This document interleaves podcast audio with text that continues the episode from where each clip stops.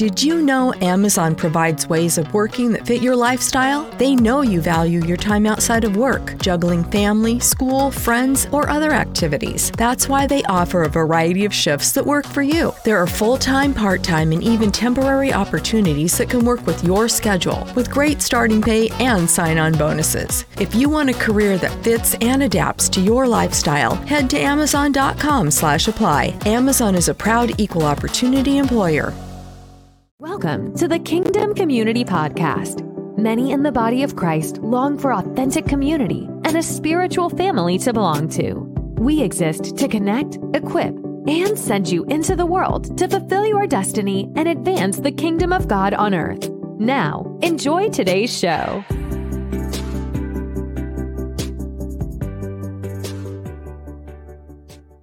Telling you, tonight is going to be off the chart. My guest is Lydia Marrow of Vanguard Ministries. And guys, uh, it's going to be awesome. So you want to invite your friends. Well, guys, I want to just say thank you so much for being part of the Kingdom community. If you are not yet familiar with the Kingdom community, well, I want to encourage you to check out our website. It's kingdomcommunity.global kingdomcommunity.global. You can head over there and just uh, check out everything. Look, if you're looking for spiritual family, if you're looking for training, equipping, connection, relationship, community, man, we are kingdom, we're community. It's not about denomination or an organization. We celebrate you. Our vision is to connect, to equip, and to see you sent out to fulfill your calling and purpose and advance the kingdom of God. So check out the kingdom community. We've got uh, free courses happening. The Soteria School, you can head over to awakenations.org forward slash Soteria or Kingdom Community dot global forward slash Soteria, S O T E R I A, for those listening to the audio and sign up for the free training that we offer.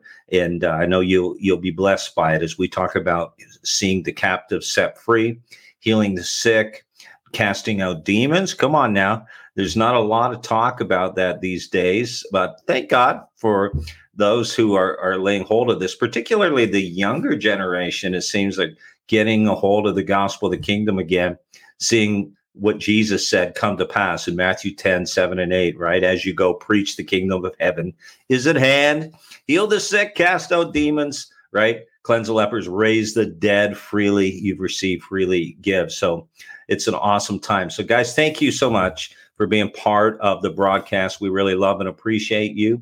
And as I mentioned, Lydia Marrow is my guest tonight. Lydia has been used by the Lord powerfully uh, throughout revivals, had an encounter with God at the Brownsville revival, and of course, was used to lead worship at the Bay of the Holy Spirit outpouring. Now, her and her husband Nathan have Vanguard Ministries, and they're traveling and bringing the fire of God wherever they go. So I know you're going to enjoy this interview tonight or wherever you are in the world, whatever time it is.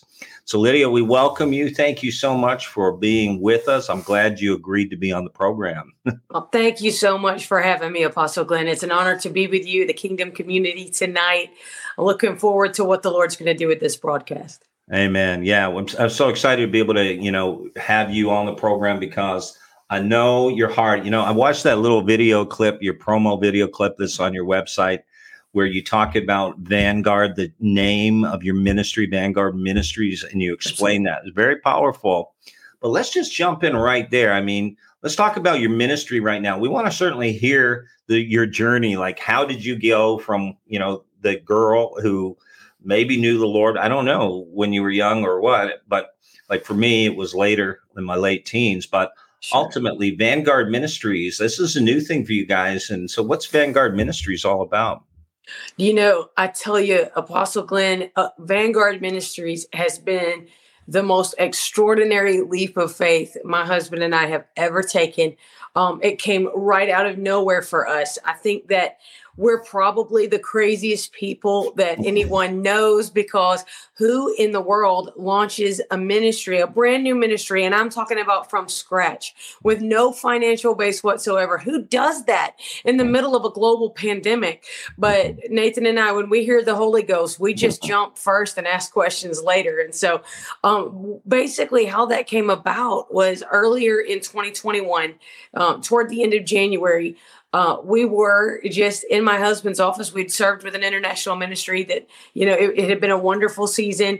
Praise the Lord for that. But we were just booking flights and hotels. And I say that to say, sometimes the Lord just shoots a lightning bolt right into what feels really mundane. I mean, there's no spirituality in booking flights and hotels. It's just what you do when you travel with a ministry. And we didn't anticipate the Lord speaking that day at all. It was not that kind of we weren't studying. There was no worship music on. There we weren't praying. We were just taking care of the ordinary details.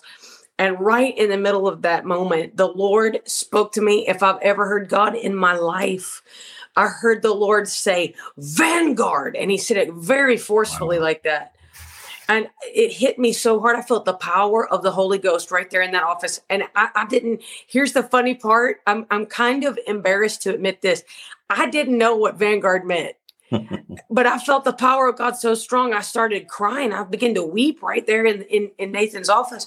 And he says, You know, my husband, I'm from Georgia, you know, but he's from the United Kingdom. So he goes, What's wrong with you? You know, and I said, I don't know, but I just heard the Holy Ghost say Vanguard. He starts crying. He felt the Holy Ghost. He and he said, But what's it mean? That's it. But what is it?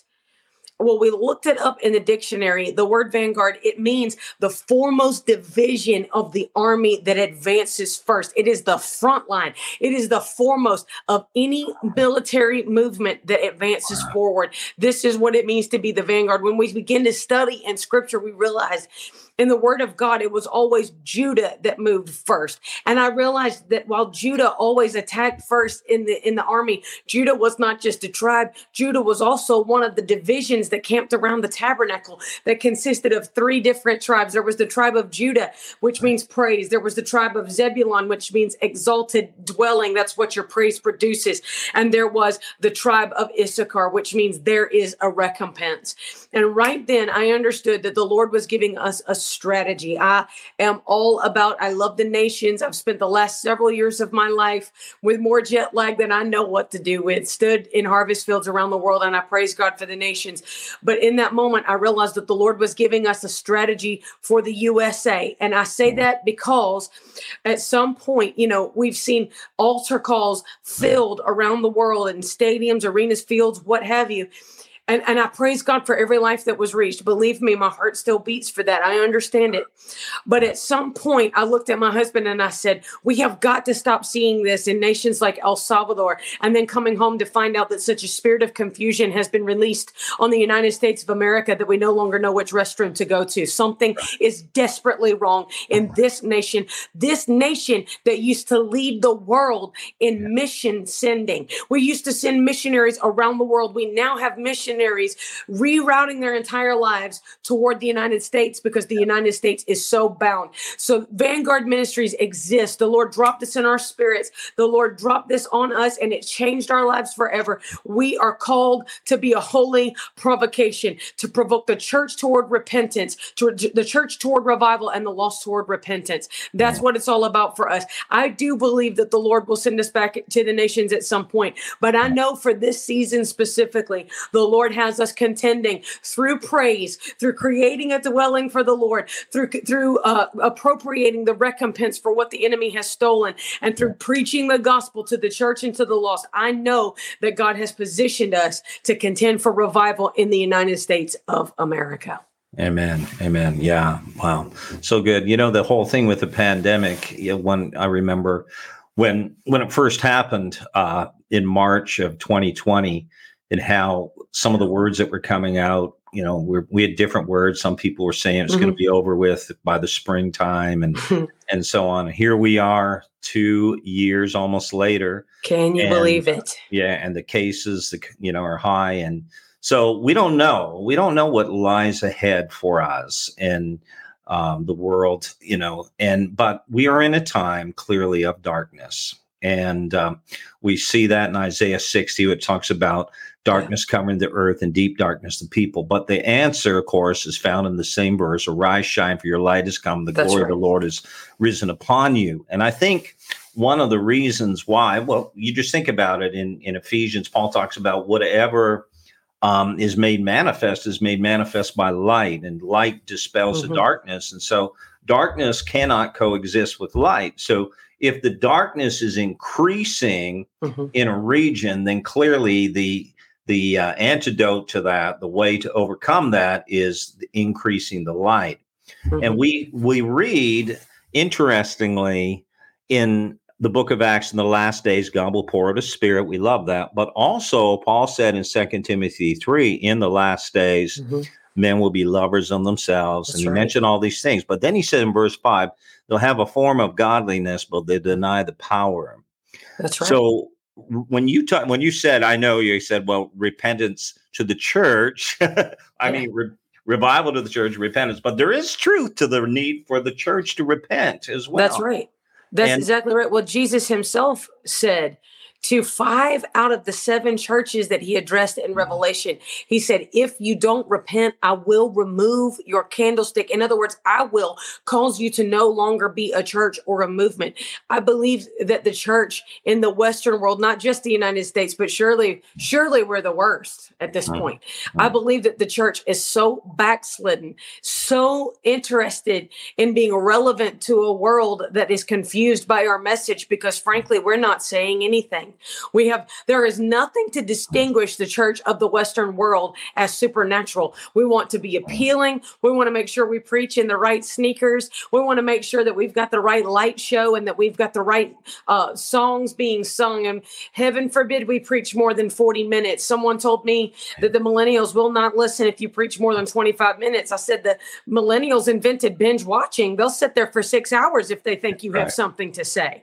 The fact is because we have a form of godliness i, I believe that that is seeker sensitivism if i could be that blunt Yeah. I believe that we have tried so hard to appeal to the fleshly standards of this world that uh-huh. we excuse the Holy Spirit. We thought that he'd be too offensive for the common people coming in. And I believe that, that, that Jesus is calling out to the Western church to repent, to enthrone the Holy Spirit back in his rightful place, not on some back room on a Wednesday night, but on Sunday morning. If we're not offering them the supernatural third person of the Godhead, we are absolutely wasting our time. We have got to see a book of Acts. When I talk about revival, I'm talking about a, a church returning to the fullness of what we see in the book of Acts signs, wonders, miracles, mass salvations. There is nothing to suggest that the God that does these things in Africa cannot do these things in the United States. Mm. We've just been too lazy to preach him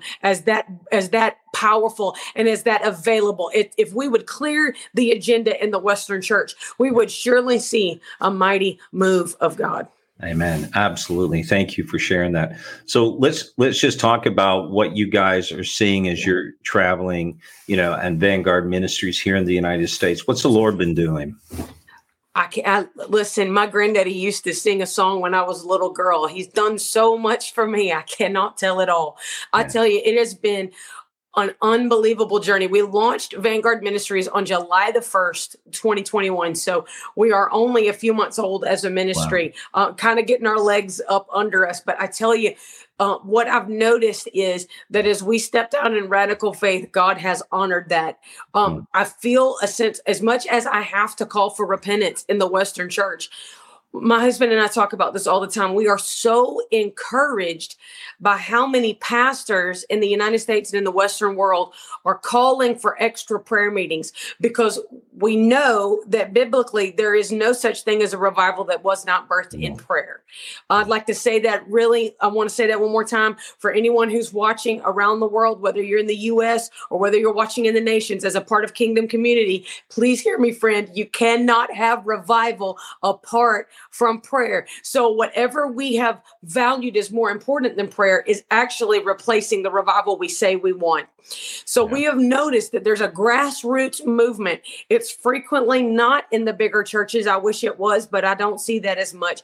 But in, in churches that most people have never heard of, there are remnant people that are bombarding the altars and salting those carpets with their tears, crying out for a move of God. They're calling for fasting. They're contending for miracles. And here's the thing God is beginning to do it. I'm uh, we're beginning to get reports of churches that, you know, they'll call us after the fact. We've been there and they call us down the road. Well, so and so just got delivered. We're seeing miracles. People are going out and telling about Jesus. It's beginning to happen. And even when we've been in the meetings, you know, I'm not somebody that claims to have a gift of healing. If I'm honest, I, I, really don't believe that I do. I think I'm just mm-hmm. a normal believer. But we know that Jesus said, These signs follow those who believe they shall lay hands on the sick yeah. and they shall recover and they shall cast out devils. That's that's for entry level Christianity. It's not for special people or healing ministers or deliverance ministers. I honestly think if you said that to the brothers in the early church, they'd wonder what you were talking about. Ministers are supposed to be used in healing and Come deliverance. On. There are no healing or deliverance ministers. But we have been seeing yeah. two very extraordinary markers. You're probably going to get some emails from this broadcast, Brother Glenn. I, I don't know what to tell you.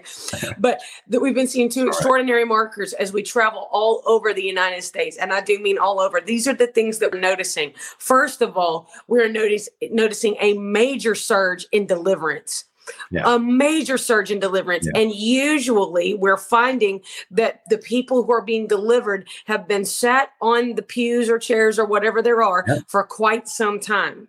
Right. So that tells me that that the enemy has had people planted in churches, and it tells me that as the presence of the Lord, not uh, not Vanguard Ministries, as Jesus has been showing up, what it tells me is the presence of Jesus is provoking those spirits to manifest, so these people can be set free. So we praise God for that. Another thing we've been seeing a lot of lately, we've been seeing we always have seen powerful miracles, but there's been an increase in how much, how many miracles we've been mm. seeing. And one of the main keys for that for us has been to teach the people how to lay hands on their own selves. Okay. We'll call for the Holy Spirit. I say, everybody that's got something wrong in your body, whatever your condition is, whether it's COVID or a normal cold, whether it's cancer or you've got arthritis, it does not matter. If you got something up in your body, I want you to raise your hand. If you got something wrong, raise your hand. We release the healing virtue of Jesus and rebuke sickness and disease, command it to go. And then I tell them, I want you to lay your hand on your own body and command sickness, disease, pain, whatever it is to go in Jesus' name. Don't you ask Jesus to do it. You command that thing to go. It is illegal in your body as a child of God. So you command it to go.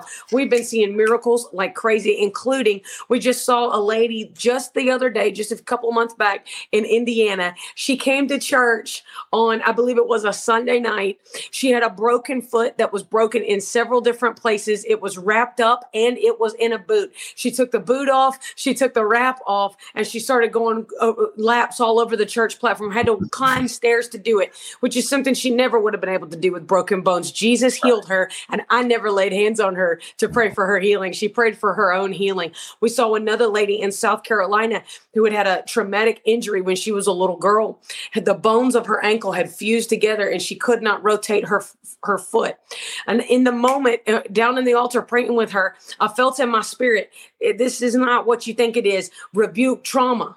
Mm. So I said, I rebuke that trauma off of you from okay. when that injury occurred. The power of God hit that young lady. And when I left, she was rotating her ankle all over the place, going, I yeah. haven't been able to do this since I was a little girl. And she was at least in her late 20s. So we yeah. just praise God. We've been seeing bones begin to heal. This is becoming, yeah. becoming a very normal thing. God is just doing what the word of God says that he does. I think sometimes that radical faith is actually just simply taking hold of the word and saying, This applies right here, right now, no matter what my situation is. So we praise God for what He's been doing at Vanguard. Amen. It's been an amazing few months. That's awesome. So good that you guys, you know, were obedient to the Lord and you stepped out. And it's interesting. The Lord has his way yeah. in terms of launching people out. And I was uh, talking with someone earlier and we were looking at the scripture in Luke 10 where Jesus said that it says that he sent out the 70, mm-hmm. but then he said, look, there's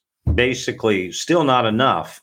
so pray that the Lord of the harvest would send forth more laborers. And the word he used there is ekbala, which means right. to send out forcefully. And really, that's what I see happening in this season. Yeah. God is doing something powerful. I see, you know, millennials and and young millennials in particular yeah. that are being raised up to um, manifest and de- demonstrate the power of God, deliverance, as you mentioned, uh, healing, miracles, all those things you know, I think we're almost getting to the place where we're starting to see normal Christianity in some places in the Praise world. God. and when you God. read it, the book of Acts, you know, I remember Charles Finney said in one of his writings, he said a revival presupposes a declension, which basically means something needs revived. What does that say, right? So right. if we need revival, then we we need resuscitated. There's something in us, right. you know. But so this is awesome. Now let's just go back to the earlier days. We all have a story about our journey. You know, often I, I'll say that when God uses someone, the more powerfully he uses someone, often the more profound and even sometimes is painful the preparation process. Yeah. Um, what what's your story? How did you move to the place that you, what you and Nathan are doing now with Vanguard Ministries? Wow, my story is um, kind of long, so I will do my best not to go too crazy. But my story uh, i am originally from augusta georgia and the only two reasons anybody knows where augusta georgia is is either you're a fan of golf and you like to watch the masters golf tournament or you like to hear james brown sing and so there you go. I feel good. Praise god. So there's no other real reason to pay any attention to augusta. It's a wonderful place to grow up. Um, i grew up in the wrong neighborhood. I grew up in a crack neighborhood. My mm. granddaddy's church was two blocks from our house. And I had no earthly idea that there were churches that were not interracial. Our church was very, very integrated. Um, that I mean, we some of my most precious friendships and mentoring moments growing up were from people of different ethnicities than myself. I know that I'm so white I glow in the dark, but we grew up listening to the West Angeles Church of God in Christ because it was so integrated.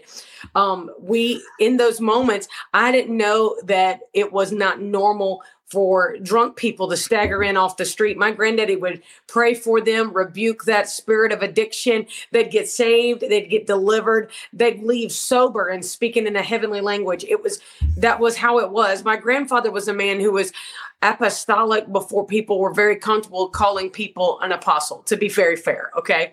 Um, in fact, to be truthful, he didn't really like people calling him pastor. He'd just say, You can call me Brother Moore. I'm your brother in Christ. you don't have to worry about that. That was just the way he was. He was a good old Southern gentleman. I can remember walking in to the den at my grandparents' house in the mornings and seeing him in his little old man pajamas and his hair still sticking up and have a cup of coffee in his right hand and praying in the Holy Ghost and the power of God in that room. The air would be thick with God's presence. And I can remember every Friday he had uh, the Friday noon prayer, healing, and miracle service. And right there on Fenwick Street in Augusta, Georgia, miracles would just flow. Like it was just normal for him. Hmm. I wish I could say that the rest of us had been like that but right. the, it, I don't know where the disconnect came, but somewhere along the line, we became very religious. My granddaddy didn't, he stayed very steady. He's, his walk with God was the steadiest I have ever seen of any person in my life. He was not a perfect man.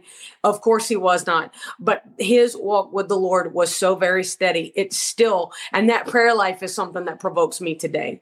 Mm. But my family, my church, we became very religious. I am third generation Pentecostal on both sides of my family. I'm third generation Pentecostal preacher on my mom's side of the family. So, I mean, I suppose the crazy runs deep in a lot of ways but we got mm-hmm. into a religious rut. Now, that's the kind of thing Apostle Glenn, people love to throw around the word religion. You're being religious.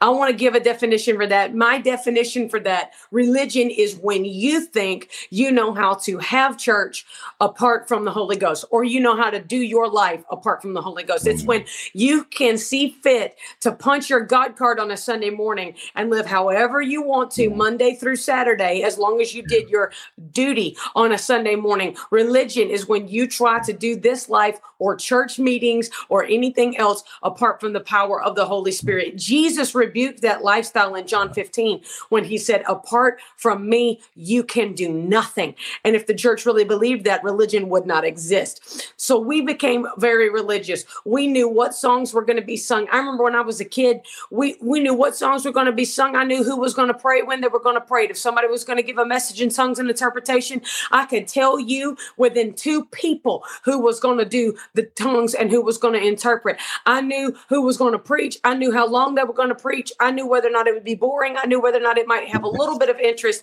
I knew that the prayer, uh, the prayer time, the altar time, nobody was going to get saved. Forget it. But you might have some people pray for a few minutes and then get up and leave so we could all go out to eat. Nothing of substance was going to happen. And then we were going to come back at six o'clock on a Sunday evening to do it again. And I never could figure out why we were doing that. Why can't we watch football? What is wrong with this picture? This is the most, it was, it was so boring. It felt like, it felt like we were getting nothing done. We're spinning our wheels. And that is one of the ways that I learned that religion, the religious spirit, one of the number one things that it will do is it will bore you to tears. There is nothing about the book of Acts that is boring. There is nothing about right. revival lifestyle that is boring. It is yeah. you only become bored when you have become religious. We were so bored. Also, I want to say this: we just before the Lord brought us to a point where He was going to radically,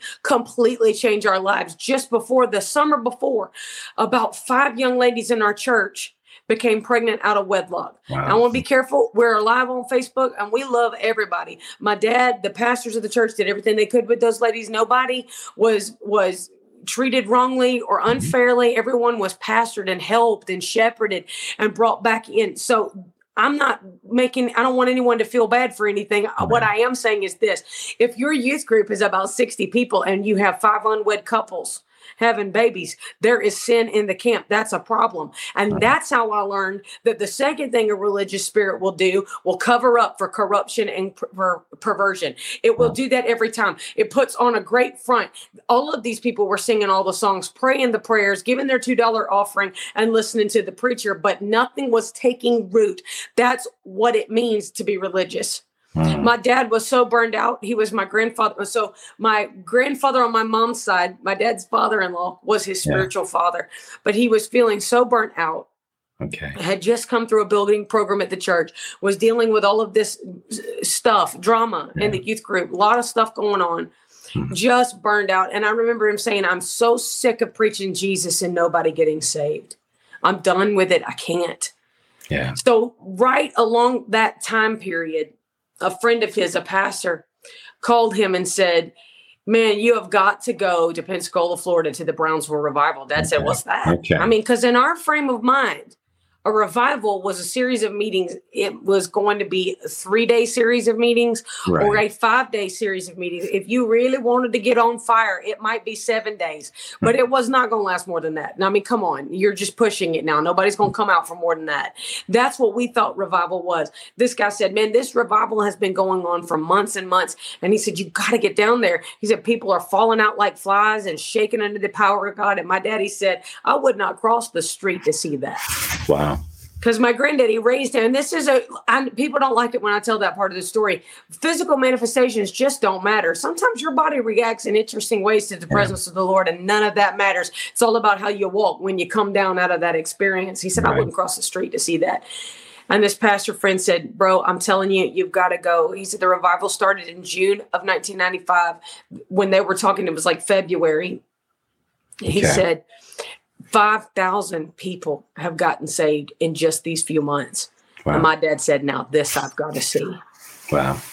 So we loaded up into our Ford Aerostar van and down we went to Pensacola from Augusta, Georgia to Pensacola, Florida. One way is a 500 mile trip. And I just okay. want to say, a lot of people have been impressed with that over the years that we did that. I just want to say hunger will move you. If you uh-huh. say you're hungry for God, but you don't want to go to a uh-huh. meeting because it's an hour and a half away, you're not hungry enough yet, honey. You need to press in until you get really hungry. Hungry, if you starve to death when you know where the bread was, it's your yeah. fault not the person that put the bread on the table. You've got to let it move you to a place where you can encounter the Lord. So we drove down to Brownsville and I can still remember I was 12 I was just about to have my 12th birthday. So I'm 11 years old about to turn 12. My little brother had just turned 8 and uh, it's mom and dad and me and my little brother Philip. We pull into the parking lot at Brownsville, and you could feel on the parking lot, you could feel something's wow. different here. I mean, for one thing, in Pensacola, when it's 30 degrees, the it's a seaside town. The wind is still blowing, and it is still 100% humidity, so it's cold outside, and people are lined up to go to church. I had never seen that in my life. People mm-hmm. are lined up to go to church in a bad neighborhood. This was a te- Brownsville is a terrible neighborhood. It was it was filled with prostitutes and and and crack, uh, uh, you know, drug dealers and and people are lined up in a bad neighborhood in the cold to go to church. Yeah, it's insane. we we get in the building. The building would fill up in sixty seconds. It was unbelievable watching that kind of thing happen. We get our seats. We're waiting for church to start. We feel the presence of the Lord. Uh, even even before the service can even start, the choir comes in, half the choir is under the power of God. And I'm just sitting there going, What in the world? I remember one lady, her head was shaking violently. Her neck was turning so fast. I don't know if I could even mimic that. And I certainly couldn't do it for any length of time, but her neck shook that whole night long. It never stopped. And I asked my dad, I was just a little girl, I said, Daddy, what's going on with that lady? Why is her head shaking? He said, Don't you make fun of her. She has epilepsy. And um, I said, the lady in front of us goes, and she turns around laughing. She looks at my dad and she said, Sir, I don't mean to correct you in front of your daughter, but that lady does not have epilepsy. Wow. She is under the power of God right now. That's nothing to do with a disease. She's shaking under the power of God. Dad goes, Okay, because he had seen that sort of thing growing up. I'm sitting there going, Oh my goodness, Jesus is shaking people's eyeballs out. What is this?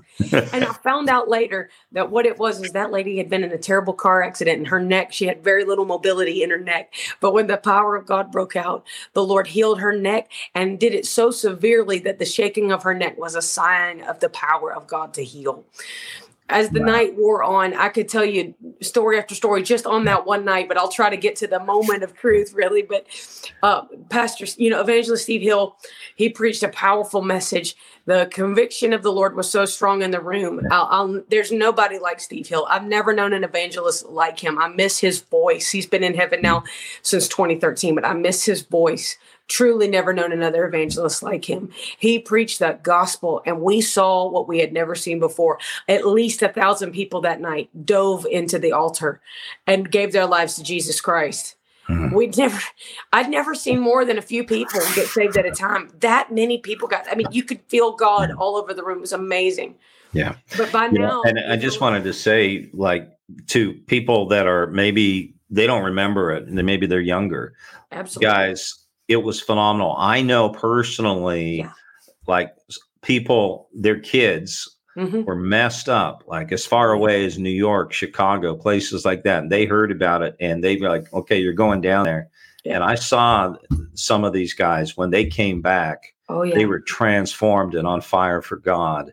Absolutely. You know, so the fruit was amazing. Yeah. There absolutely it was. And honestly, if you're watching right now, wherever you're watching from around the world, I encourage you, YouTube this. Look yeah. up the Brownsville Revival. There's a lot of videos there. God will touch you right now. I, I watch them sometimes so that my little boys uh, who are five and three will know what mm-hmm. happened to mama when I was a little girl. I want them to feel what I felt then. Um, and yeah. it's still very available. But at the point after the after the altar call was given, yeah. I mean, it was probably approaching 10:30 at night. This service has been going on for quite some time and you yeah. know, my mom is looking at my dad. She's got an 11-year-old, nearly 12. She's got an 8-year-old. My little brother was like done. He's ready to go back to the hotel, yeah. you know. Yeah. And Steve Hill said, "I want to pray for everyone of our first-time guests that wants prayer. We want to pray for a fresh touch of the Holy Ghost on your life." And mom said, "Baxter, why don't you go down and get prayer and I'll stay here with the kids cuz they're they're done, you know."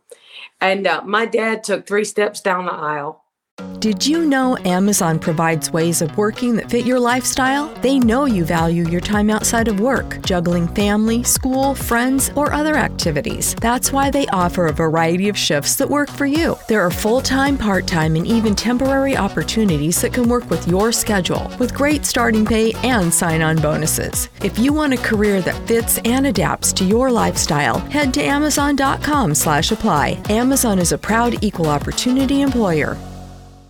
Did you know Amazon provides ways of working that fit your lifestyle? They know you value your time outside of work, juggling family, school, friends, or other activities. That's why they offer a variety of shifts that work for you. There are full time, part time, and even temporary opportunities that can work with your schedule, with great starting pay and sign on bonuses. If you want a career that fits and adapts to your lifestyle, head to Amazon.com slash apply. Amazon is a proud equal opportunity employer.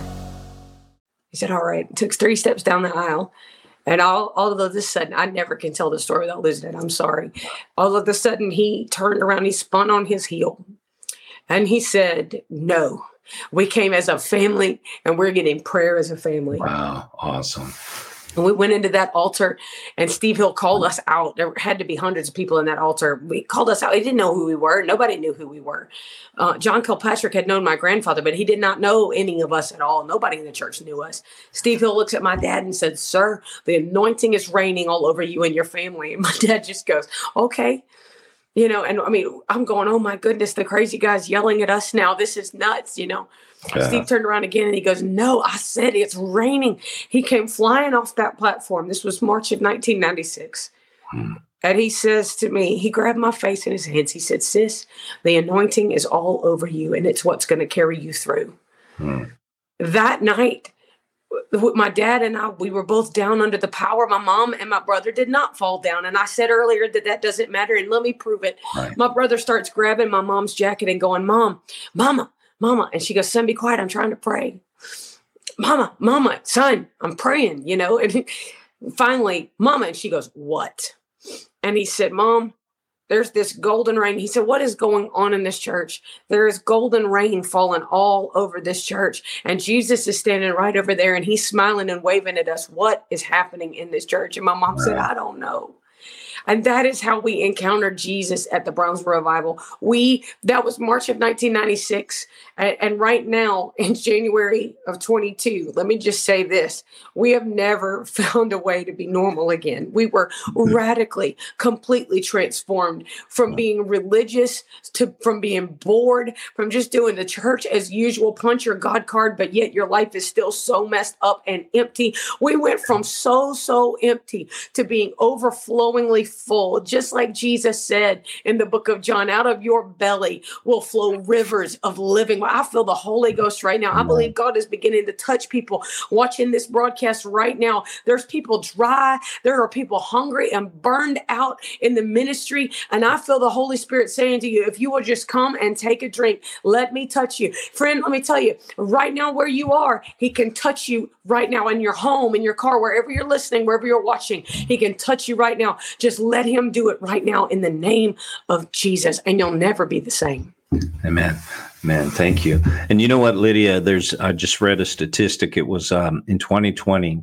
I think it was Barna Research Group did this study, and they said that 15,000 pastors left the ministry. Wow.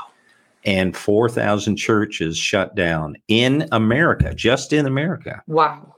In 2020. And, you know, the truth is, religion, Jesus talked about that, right? It's like yeah. he said, Come to me. And he said, You are heavy burdened. you he said, My yoke is easy, right? My my burden is light.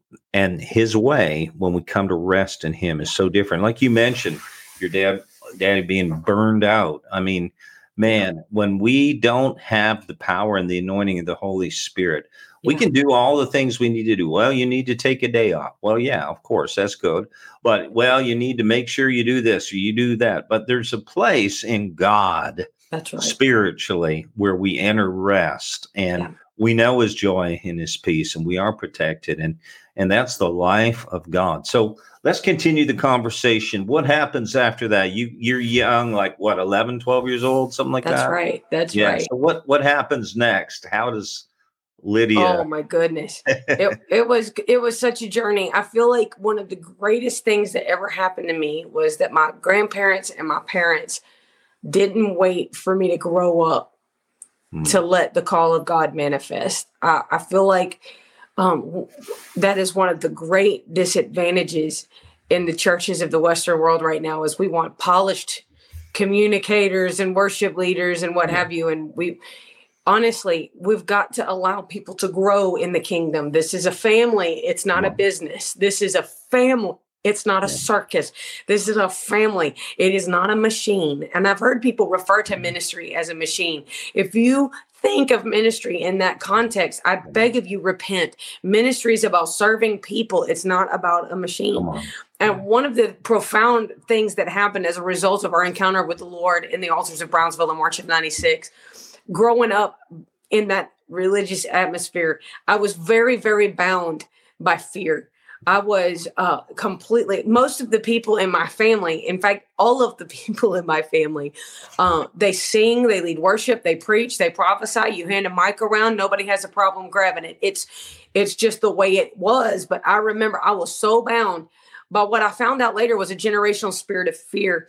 I can remember before Brownsville, I can remember being in my bedroom as a young girl and I, I would feel the Lord come upon me, but I was so completely petrified. I knew that if I yielded to that call, that I was going to have to get up in front of people. And I had the most chronic stage fright. I could not do it. And I would tell the Lord in my bedroom, I would say, I know you've called me and I know you've got your hand on me, but I cannot do this. I don't want you to take your hand off me, but I can't do mm-hmm. this. When I got up off the carpet at Brownsville, when I was down under the power of God on that floor, I did not really want to be. And I strained every muscle in my body trying to get up. But the weighty glory of the Lord was on me so strong, I could not get up. And my mom leaned over and said, You know, if you just let the Lord touch you, you'd feel better. And I just, I remember laying back on that floor and yielding to the Lord. And when I got up, I, I cannot tell you. It was like someone had done surgery on me. And mm. what they did was they extracted the fear. I know that the Lord removed fear off of my life. If you had asked my family and people that had grown up with me to that point, what's Lydia going to be when she grows up? I mean, I was fine one on one. But hand me a mic, put me on a platform, and I'm not gonna make it. I was there. There was no chance that. I, and if if you took some of those same people, in fact, to be honest with you, some of those same people have been in meetings where I was preaching or leading worship, come up to me crying afterward and go, "Oh my gosh, what happened to you?" And I'm like, when Jesus sets you free, there's not a limit on that. So really, what began to happen from the moment I got up off that floor, I came up leading worship, preaching, and prophesying. It was just the normal thing from Um, that day forward. It would only be a couple of months after that that we would testify at Brownsville about what the Lord had begun to do in our church. And I actually, uh, I mean, I'm talking about a little girl that was bound by fear. I ran up onto the platform just about a week before I would turn 12. And that's how I met John Kilpatrick. I stormed the platform while my parents testified about what God was doing in our church. And, and, I mean, that was so uncharacteristic of me uh, at that time. I mean, now it's no big deal, I guess. But back in those days, it was never going to happen.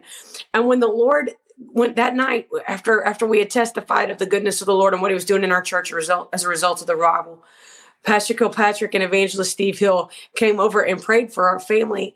And down we went under the power of God on that platform. And as I was on that platform, Lindell Cooley and the worship team began to sing the spirit of the sovereign Lord is upon you because he has anointed you to preach good news. He has sent you to the poor to bind up the brokenhearted. They're, they're singing Isaiah 61. I didn't even know that that was Isaiah 61 at that time.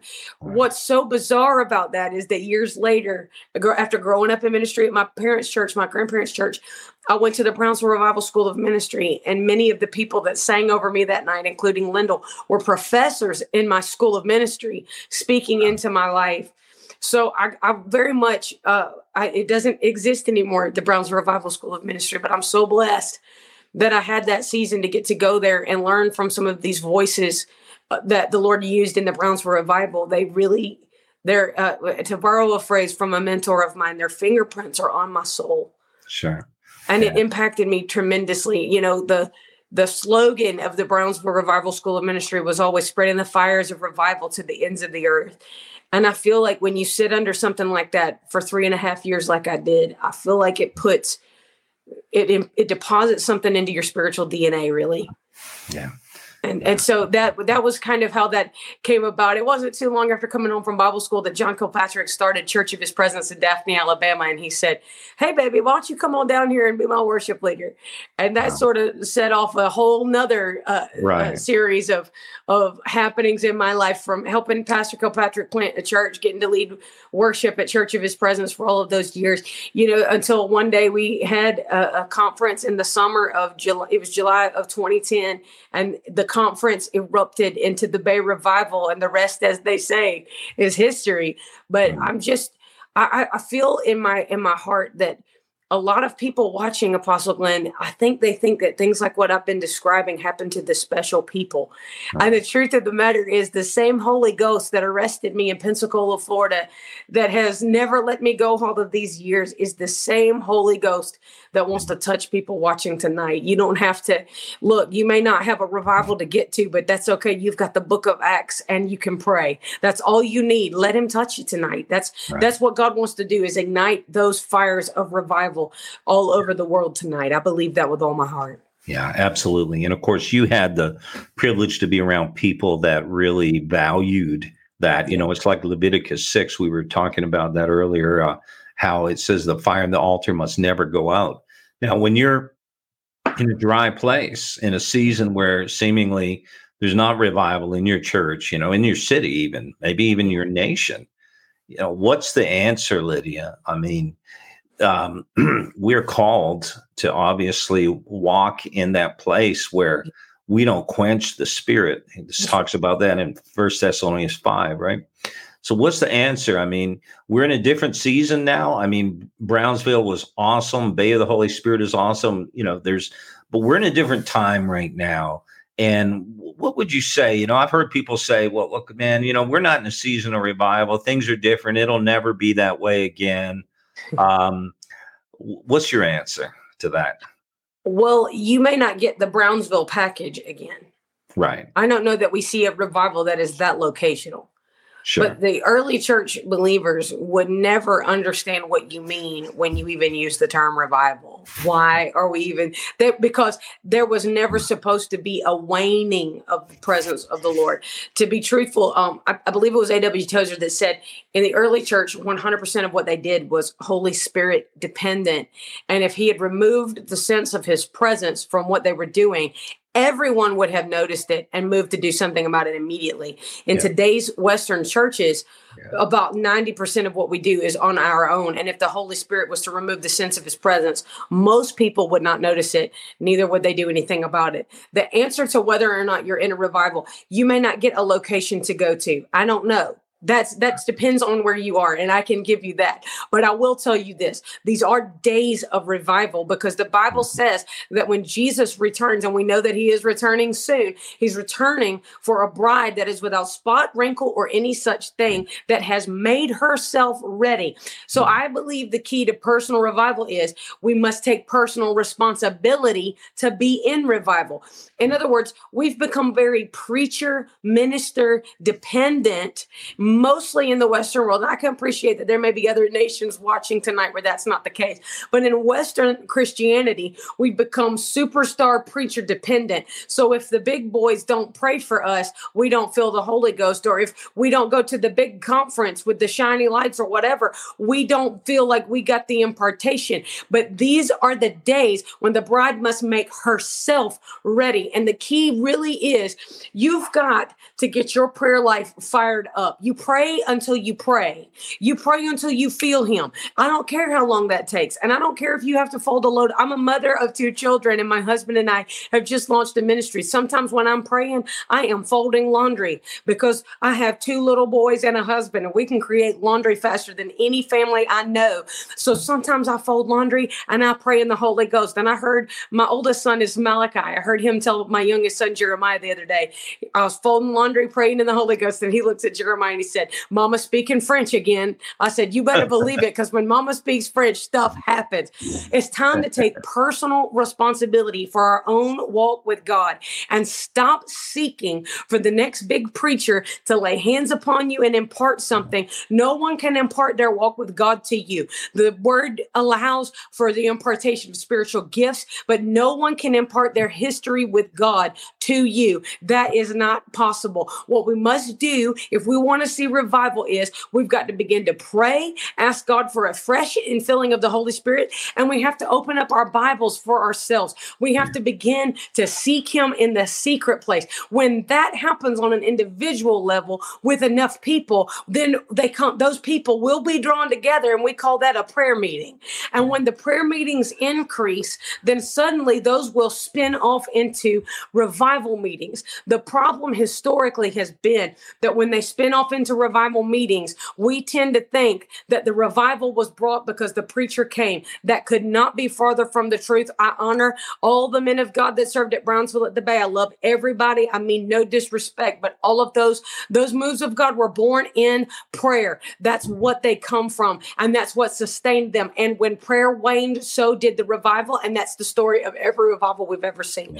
So if we want to see revival, we've got to stop making excuses for the fact that we don't have a big meeting to go to. Start with your prayer closet, then let that turn into a prayer meeting. Let that spin off into a revival meeting. There is no shortcut. If we want revival, we've got to fast, we've got to pray, we've got to seek God's face, we've got to allow His Spirit to convict our hearts. In fact, one of the main things that I'm praying right now for my nation and for the nations of the world is for God to unleash what what I believe it was um I can't remember which revivalist said this. I think it might have been Leonard Ravenhill who said, We must have a mighty uh, downpouring of the conviction of the Holy Spirit. We need the Holy Spirit to convict us because we don't even know how lukewarm we've become.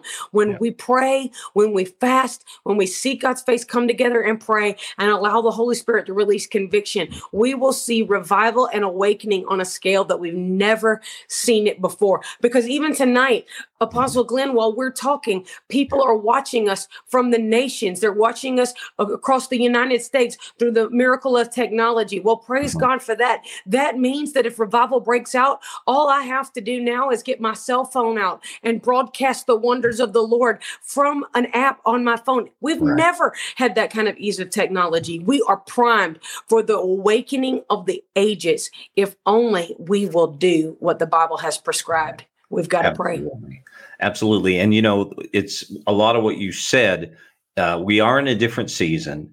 Things are different. But one of the things that I believe the Lord is really doing, which it's really a sign of a hallmark of maturity ultimately, is mm-hmm. this whole thing about the whole body of Christ being conformed to the fullness of the stature of Christ and what we do as individual in terms of our calling. So, in other words, I really believe, and we've been teaching this a lot in, in the kingdom community, is that the next move of God is really going to be about the activation and the maturation of the saints so that it's not just a few people. Now, don't get me wrong, I believe yeah. that there are those who have, you know, ex- special gifts in that sense and, and are called like apostolic ministries is all about going first and breaking things open.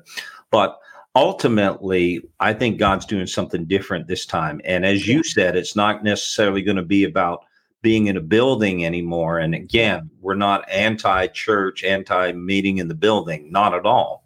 But what we're saying is we got to get outside and we got to take it into the workplace, into the schools, into wherever and and see everybody out of that place of of consecration and surrender and repentance right. to God, the fire of God burns. And so and and the cool thing is now through technology we can reach people but the point I'm trying to make here is there's no substitute for your personal consecration and surrender to God and seeking after God. And when man gets in the way, mm-hmm. that's when the Holy Spirit is grieved. And that's throughout right. scripture, you know, we see that. Don't quench the Spirit's fire. Don't put out the Spirit's fire. Don't grieve the Holy Spirit. Don't resist the Holy Spirit. All these um, admonitions in the New Testament. So, we're living in a different time and i know you guys are but you believe just like we do that it's very critical that we not only just preach to the lost and that's mm-hmm. important. Mm-hmm. we need to lift our voice uncompromisingly and we need to be uh, unabashedly uh, you know strong about that. But ultimately there's a place for equipping training activating the saints. What you guys I, you know i saw on your website Vanguard vanguardministries.tv you've got some schools listed there. What what are you, what's the schools about we you know apostle glenn it is a passion of our hearts you know i I told everyone on this broadcast, I'm third generation on both sides of my family. My husband was also, for many years, uh, a worship pastor in the United Kingdom. We're passionate about the local church. And for me, uh-huh. I am not ashamed to call my nation, call the church in my nation to repentance. However, right. I don't just want to highlight problems, I would like to offer solutions you know yeah. and that's a part so of good. our heart at vanguard ministries we want to be a resource to the body of christ so in uh, september of 2021 we did our very first e-course now we do one e-course per quarter every year. That's that's the way this goes. So in 2021 we did our very first one and it was the Judah School of Worship. Hmm. And it's a it was a 6-week course and we went in depth. We went into original languages. We studied hard. The power of God invaded. One of them turned to I'm telling you we had people, we had churches that brought their entire worship team and then some curious folk as well. Some churches had over 30 people watching in their churches every Tuesday night. And the power of God would break out and people would be crying and repent before the Lord. It was amazing what God did. We had never done that before, but it was super encouraging to us to see people want to get back to the biblical roots of what worship really means. Um, I mean, for one thing, uh, the Hebrew word for worship has nothing in the world to do with music. It was about bowing your whole life to one who is superior. And we learned what surrender really means. Surrender looks not like holding your hands up, but by kneeling before the Lord and saying, You're God, I'm not. We learned the depths of these things. And that was so powerful for us. And so every single quarter we present a brand new school. This this quarter, first quarter of 2022, I am so okay. excited. This is what I've been working on all day today we are going to be presenting Elijah's School of the Prophetic. And we are asking the tough questions. We are going after what do you do when you miss it? Hearing from God. How do we handle that? How do we submit a word to the body of Christ rather than just shooting off at the mouth rather than just posting something online for us i know that from time to time we have at vanguard we have posted words online but at least and i'm talking minimum three sources have approved that before it has ever gone to the internet because so we believe in accountability and Good. we believe that the more uh, let me just say it like this even the more severe a word is, that's how much more you need to make sure it is submitted to those in the body of Christ who have accountability over you. So yeah. we're going in depth with the Elijah School of the Prophetic, especially because, uh, well, you have Jesus calling out John the Baptist as the greatest of the prophets. And I looked in the scriptures I've read in, in, in each of the Gospels, John the Baptist never gave a prophetic word one time. The only thing that man did was say, Behold the Lamb of God who takes away the sin of the world. And he called out, he called his nation to repentance. He never gave a prophetic word. And yet Jesus Christ called him the greatest of the prophets. So we're really going in depth. That's the first quarter. Second quarter, we're going to be talking about uh, prayer and intercession. With the third quarter, we're going to talk about intensive training, really digging deep into what we believe and why we believe it and why it matters in this generation. Um, and then we will do another uh, another broadcast of the Judah School of Worship, and in all of these schools, they are interactive. People can ask questions. We have it set up where where they can ask us questions, and we answer those live right there in the middle. Because if if I'm just talking on a camera, that's not school. But if we right. can learn together, that's school, and that's our heart with this. So, and even in uh, 2023, first quarter of 2023, we'll be doing the Tabitha School of Compassion. We're really going to be exploring what human trafficking is and how the church can be an answer to that in this season. Um, a child is sold every two minutes in the United States of America. The United States of America is the number one consumer of human traffic, trafficking victims. Uh, and this has to stop. This isn't happening far away. This is happening in all of our major cities. I'm in Florida right now.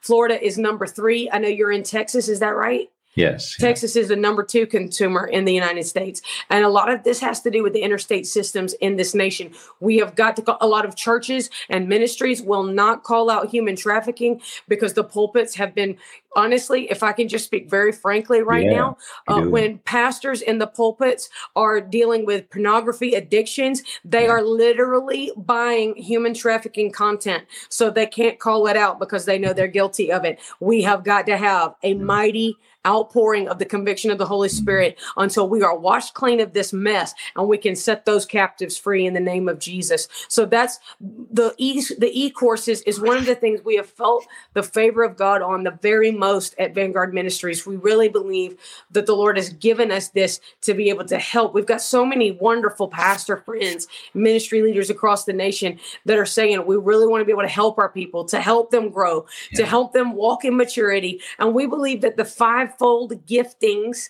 of the of the church. There are gifts from Jesus to the church. I think that somewhere we all thought that meant we got to strut and have better coffee in the green room. But the truth is, it's our job to help the church rise up into the fullness of Jesus Christ. So that's what we're all about. We're very excited about this year and all the mm. e courses we're going to get to bring to the body. Wow. That's amazing. That's awesome. Now, and you know what? We need what you guys, and when I say we, I mean the body of Christ, we need what you guys bring to the kingdom. And so I want to just say thank you so much for your commitment to follow the Lord and to, you know, s- serve him, serve his people. So in in closing, uh, I just want to ask, how do people sign up for the course? That's the first thing, and then I'd like you to just just pray and minister. Absolutely, I would love to. There's two there's two ways that you can do that. If you visit the website vanguardministries.tv, if you'll look, there's a tab right there and it shows the school. You can either sign up for the school as an individual thing if you only want to do that one time. But if you say, Lydia, I want to get in on all of the schools, I don't want to miss a thing. We have a partnership, frontline partnership uh, is is a, is one of the ways that this ministry can sustain itself and produce these e-courses. And if you become a frontline school partner, that's fifty dollars a month. So that equals ten Starbucks coffees in a month. Just in case anybody was wondering how that works. If you skip uh, Starbucks ten times, you can become a frontline school partner, and that will give you access online to every single school that we ever do. You will not miss a thing. Even churches can do that by becoming a frontline church partner. Uh, when your church becomes a front frontline church partner, you're able to open up your church and bring your your people into your sanctuary and broadcast right there. And we've had a lot of churches do that and call us back and say, "Man, God has been doing amazing." Wow. The worship school, we've had people say, "Oh my goodness, the whole atmosphere of our church has changed. Our team is seeking God that never sought God before." And hey, we praise God for that. That's what we wanted to be able to do. We feel like that's a mandate on our lives to help the church. So it's a joy to get to serve in this way. So those are the ways that you can do that. You can find all of that on the website. And I thank you for allowing us, Apostle Glenn, to even shout that out right there. That's amazing. Yeah, but, absolutely. I, yeah, I well, would hey, love to pray for everybody. hey, the body of Christ needs this, and uh, awesome. No, I, I, really would like to uh, connect people to this. So awesome. So, so, hey, would you just look into the camera, Lydia, and just yeah. speak what you feel the Holy Spirit, and just kind of minister to people? I would love to. It would be an honor. I want to thank everybody that's still watching. I know that I know that this has been uh, not a short broadcast, but thank you so much for tuning in wherever you're watching from. I want to pray for you that the same God that met me in the altars of the Brownsville revival in March of 1996 will encounter you right where you are right now.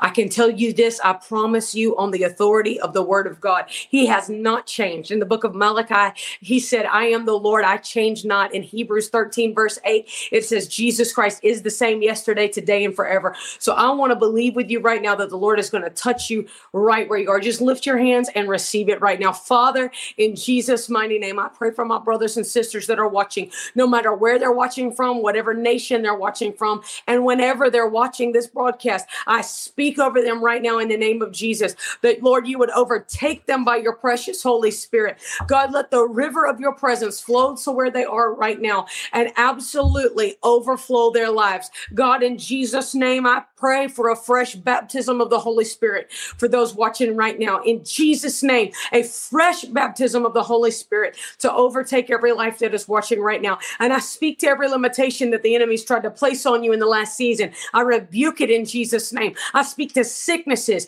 diseases. I speak to cancer. I curse every cell of cancer. I command it to shrivel up and die in the name of Jesus. I command chronic pain to loose your life in Jesus' name. I speak to every sickness and disease has to go right now because of the power of the name of Jesus. We plead the blood of Jesus over every person that's watching. I bind depression in Jesus' name. I just saw that dark spirit try to come upon people. What I rebuke it in Jesus' name. You let God's people go. I speak life. I speak wholeness. I command anxiety to go now in the name of Jesus. I speak peace over your spirit. I speak joy to resound in your home. I speak life over your family. I speak that everything the enemy's tried to steal from your life, your sons, your daughters, your resources, your friends, your family. I speak that everything the devil's tried to steal from your life, that he would have to cough it back up in Jesus' name because there is a recompense. And God, right now, I thank you that you are causing the remnant to rise up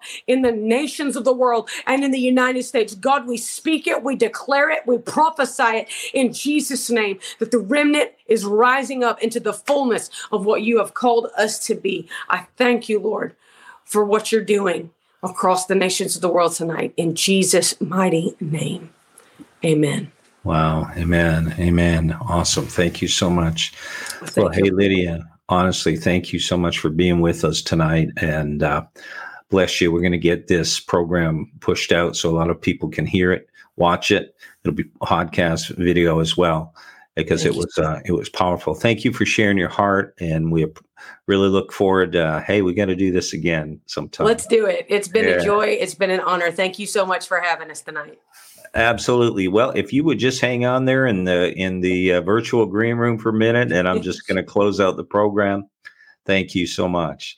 So bless you guys. Thank you so much for being part of the Kingdom Community podcast tonight. My name is Glenn Bleakney, and uh, this was a powerful interview with uh, Lydia Marrow of Vanguard Ministries. As was mentioned, you can check out our website. But just in closing, I just want to mention to you that uh, we're honored for you guys to be um, just part of the kingdom community. If you're not already connected, would you just check out the website, Kingdom Community dot global. Hey, we're kingdom, we're community, and we are much better together. We have training, equipping, opportunities. Um, we're doing a lot of stuff, stuff in the in the marketplace, training and the prophetic and the apostolic, hearing the voice of God, healing, deliverance. Right now, we're running our Soteria School. And uh, the Soteria School, you can go to awakenations.org forward slash Soteria and sign up for either the online or in person school.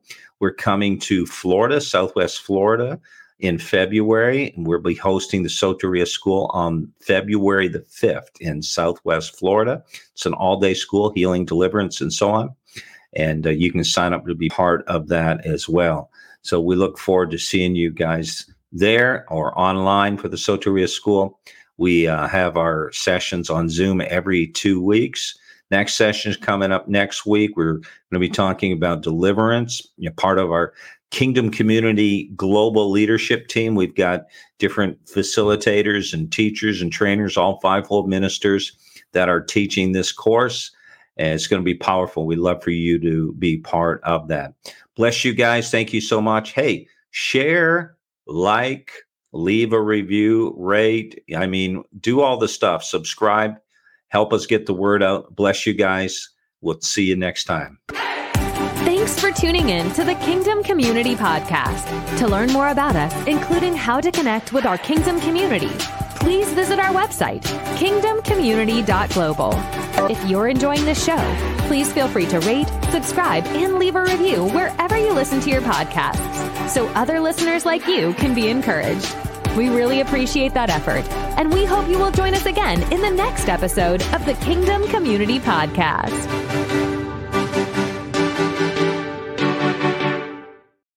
You coming to bed, hon?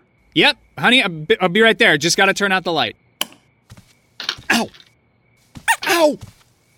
Ow! Ah! Gah! Some things never change. Like your kids always leaving tiny toys on the floor for you to step on. And Geico saving folks lots of money on their car insurance. Sweetie, I think I left the downstairs light on. P- please don't make me go. 15 minutes could save you 15% or more.